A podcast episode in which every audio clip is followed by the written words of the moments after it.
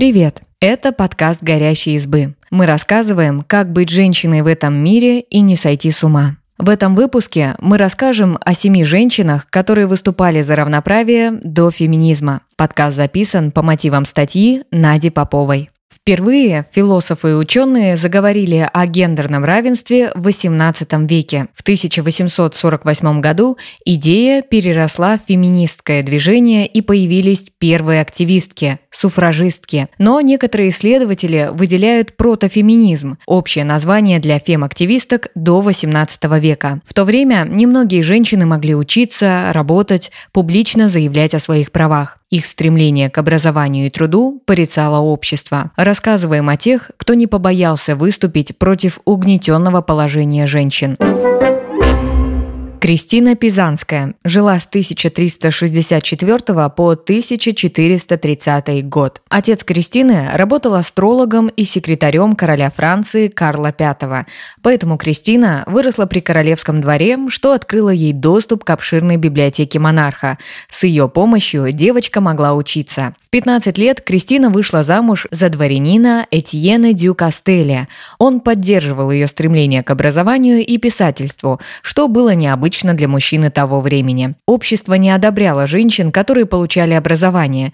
Считалось, что единственная приемлемая работа для них – воспитание детей и ведение быта. В 1390 году супруг Кристины умер от чумы. Чтобы прокормить себя и детей, она решила стать писательницей. В 1402 году Кристина опубликовала «Дебаты о Розе», переписку с писателем Жаном де Мюне и его сторонниками. В книге «Роман о Розе» де Мюне выставлял женщин похотливыми соблазнительницами. Кристина утверждала, что писатель наговаривает на женщин и ненавидит их, а его взгляды вульгарные. В ответ Жан де Мюне и его сторонники говорили, что Кристина – женщина, и поэтому не может с ними спорить.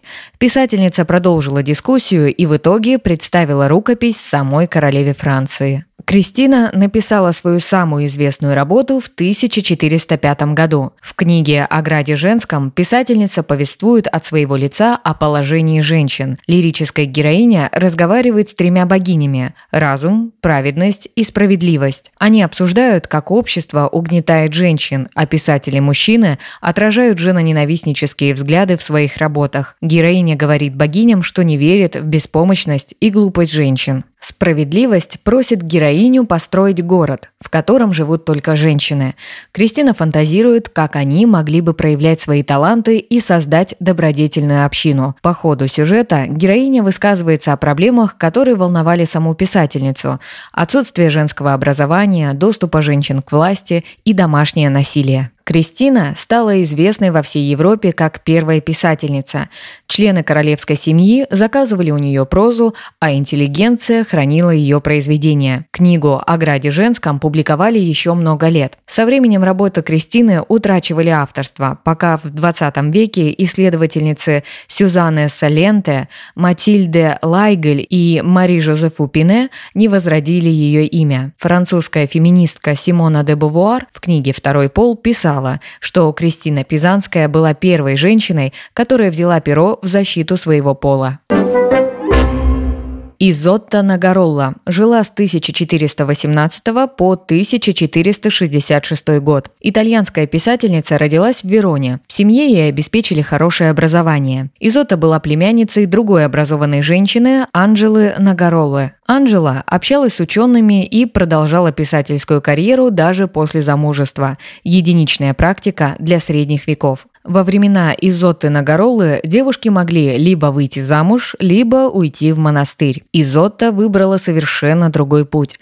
Она осталась в родительском доме, чтобы посвятить себя гуманизму, интеллектуальному движению эпохи Возрождения. Гуманисты верили, что улучшить человеческую природу можно через изучение античной литературы. Они обсуждали шедевры Древней Греции и Рима, а также Библию и произведения ранних христианских мыслителей. Гуманисты гуманисты собирали копии своих переписок в отдельный сборник, который затем распространяли. Письма Изоты содержали цитаты классиков Цицерона, Вергилия, Ювенала, Плутарха, Аристотеля с ее комментариями. Сегодня ее сборник с гербом семьи Нагорола хранится в библиотеке Ватикана. На позднем этапе своей карьеры гуманистки Изотта опубликовала самое известное произведение о равном или неравном грехе Адама и Евы. Историю Адама и Евы на протяжении веков использовали как доказательство того, что первая женщина была злой искусительницей. Она соблазнила Адама, и из-за нее люди рождаются с первородным грехом. Изотта стала первой мыслительницей, которая оспаривала эту мысль. Она вела спор с гуманистом Людовико Фаскарини по переписке и лично. Фаскарини использовал традиционный аргумент «ни змея и ни зло стали искушением для Адама». Это была моральная слабость Евы. Нагорола говорила, что Адам изначально был более совершенным, ведь его создал сам Бог. Ева – скорее помощница мужчины. Ее интеллект меньше, она хуже различает добро и зло. Поэтому Ева не должна нести ответственность за первородный грех. Да, сегодня такой аргумент не слишком прогрессивный, но во времена Нагоролы сам факт заступничества заступничества за Еву был настоящей революцией. Лаура Черета жила с 1469 по 1499 год. Лаура была старшей из шести детей богатого юриста и магистра короля. Родители хотели дать образование своим детям. С этой целью они отправили Лауру в монастырь. Там она изучала чтение, письмо, латынь и религию. Черетту также интересовали математика, астрология и моральная философия. Иногда она приезжала домой, чтобы помочь родителям но большую часть детства провела в монастыре. В 15 лет Лаура вышла замуж за торговца из Вены, который тоже интересовался наукой.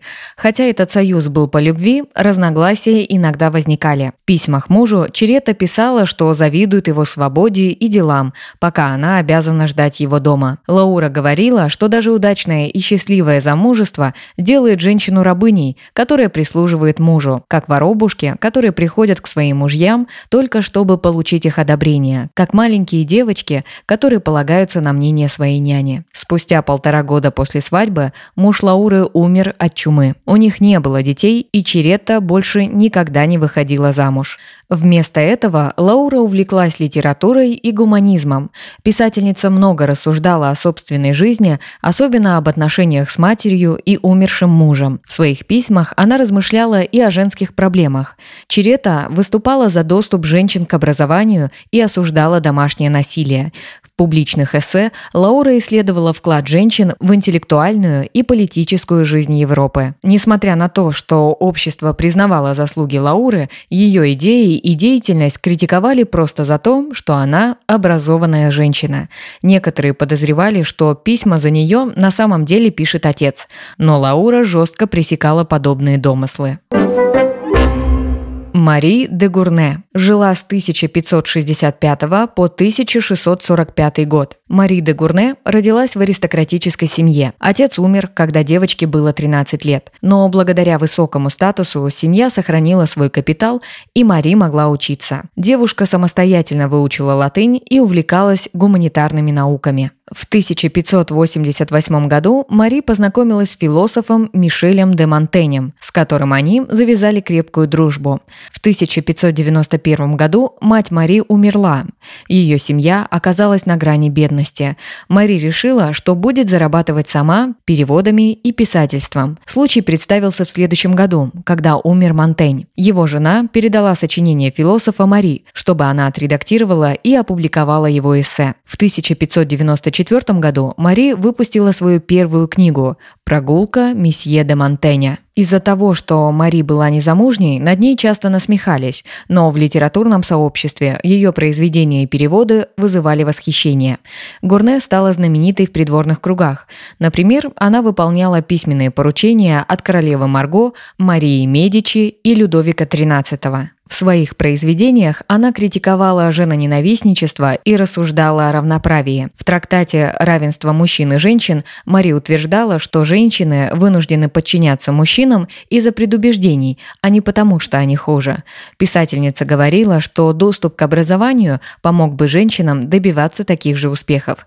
В доказательство Мари приводила в пример поэтессу Сафо, ученую Гипатию Александрийскую и религиозную писательницу Екатерину Сиенскую. Арканджела Таработти жила с 1604 по 1652 год. Будущая писательница родилась в семье венецианского торговца. Всего в семье было 11 детей. У Арканджелы было слабое здоровье, поэтому ее отец посчитал, что девочка не сможет выйти замуж. Он отправил Арканджелу в монастырь святой Анны в Кастелло, когда ей было 12 лет. Свободолюбивой Арканджеле такая жизнь не нравилась. В автобиографии она писала, что оставаясь монахиней, жила во лжи. Священнослужительницы жили отдельно от людей и не могли общаться ни с кем за пределами монастыря. Таработти самостоятельно научилась писать и читала книги, которые были запрещены для монахинь. Кроме того, есть сведения, что к ней тайно приходили писатели и поэты. Она переписывалась с учеными и политиками, несмотря на запрет. Как ей удалось это сделать, неизвестно. Ее письма опубликовали в сборнике «Письма знакомые» и «Официальные». Кроме писем, у Арканджелы были профеминистские книги и статьи, в которых она критиковала патриархальный уклад жизни, чистилище женщины, несчастные в браке, в защиту женщин или о том, что женщины тоже люди. Она возмущалась, что отношение в семье к девушкам было очень жестоким, а в обществе их воспринимали как товар. Арканджела считала, что женщины заслуживают прав и должны за них бороться. В своей самой знаменитой работе «Тирания отцов» Арканджела критиковала уклад, при котором отцы решали за дочерей их судьбы и насильственно отправляли в монастырь. Она считала, что это неправильно не только по отношению к девушкам, но и по отношению к христианству. Монахини, которых насильно отправили служить Богу, не могли искренне посвятить себя вере. В 1661 году «Тирания отцов» вошла в список запрещенных книг Римской католической церкви. Запрет отменили только в 1966 году. Афра Бен жила с 1640 по 1689 год. О детстве и юности Афры известно немного. По одной из версий, она родилась в Англии, и ее отец был цирюльником, который путешествовал по миру вместе с семьей. В 1964 году Афра вернулась на родину и вышла замуж за торговца Бена, который вскоре скончался. Больше Афра никогда не состояла в браке. В 1665 году она стала политической шпионкой в Антверпене от имени короля Чарльза II. Ей приказали установить близкие отношения с Уильямом Скоттом, сыном Томаса Скотта, убийцы Чарльза I. Но он рассекретил Афру Бен и сдал голландцам.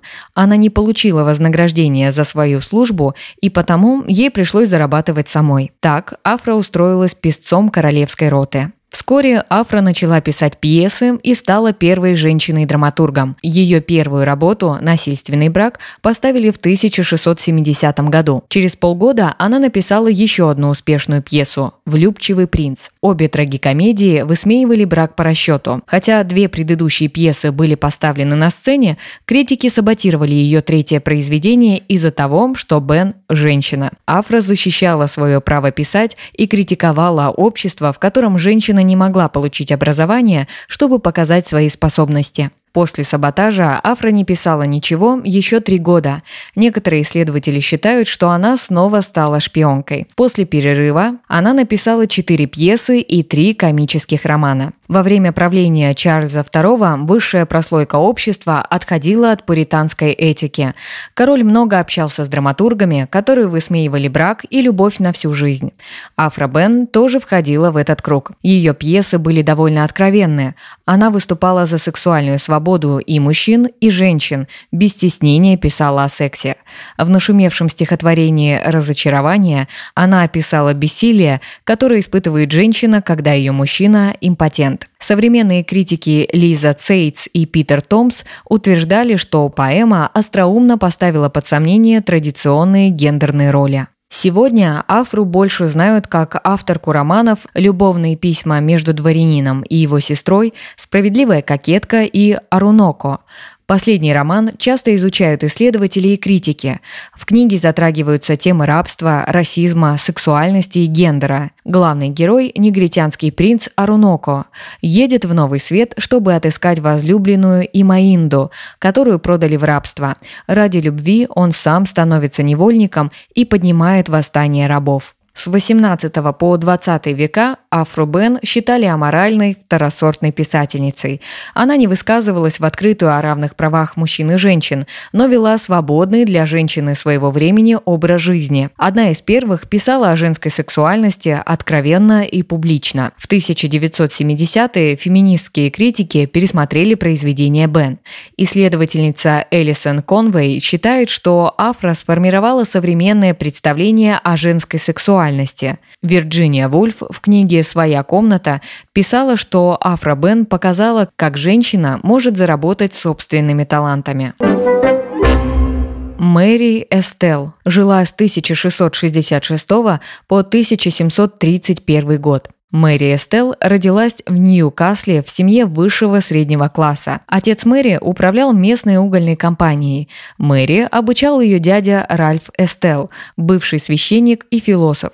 Отец Мэри умер, когда ей было 12. Ее мать вложила оставшиеся деньги в образование сына и переехала с Мэри к сестре. После смерти матери и тети Мэри переехала в Лондон в 1688 году. Там она познакомилась со многими писательницами, которые помогли Эстел развивать писательские способности и опубликовать первые произведения. Финансово ее поддерживал архиепископ кентерберийский Уильям Сенкрофт, который часто занимался благотворительностью. Он же познакомил Мэри с ее будущим издателем. Мэри Эстел опубликовала первую книгу «Серьезное предложение для леди в 1694 году и ее продолжение в 1697. В них она предлагала создать образовательный институт для женщин, чтобы они могли получить настоящую профессию. Писательница считала, что необразованность женщин делает их неполноценными, потому что их начинает заботить только собственная красота. Но если бы они могли учиться, то проявляли бы свои таланты и способности наравне с мужчинами. В 1700 году Мэри Эстел опубликовала эссе «Некоторые рассуждения о браке». Писательница утверждала, что мужчины женятся ради денег, власти или из желания обладать красивой женой. Эстел писала, что такой брак не приносит пользу женщинам и образование может исправить ситуацию. В третьем издании 1706 года Эстел призывала английских женщин стремиться к браку, который основан на настоящей дружбе, а не на нужде или гордости. После 1709 года Эстел не публиковала новых книг, но есть сведения, что до самой смерти она писала и редактировала предыдущие публикации. В 1709 году она основала благотворительную школу для девочек в Челси. Сочинения Мэри Эстел повлияли на женщин, которые боролись за женские права в XVIII веке. Ее работы оставались актуальными для суфражисток, а позже и для феминистских теоретиков. Некоторые исследователи считают, считают Мэри Эстел первой феминисткой. Спасибо, что послушали этот выпуск. Подписывайтесь на наш подкаст, пишите в комментариях о своих впечатлениях и делитесь ссылкой с друзьями. Пока.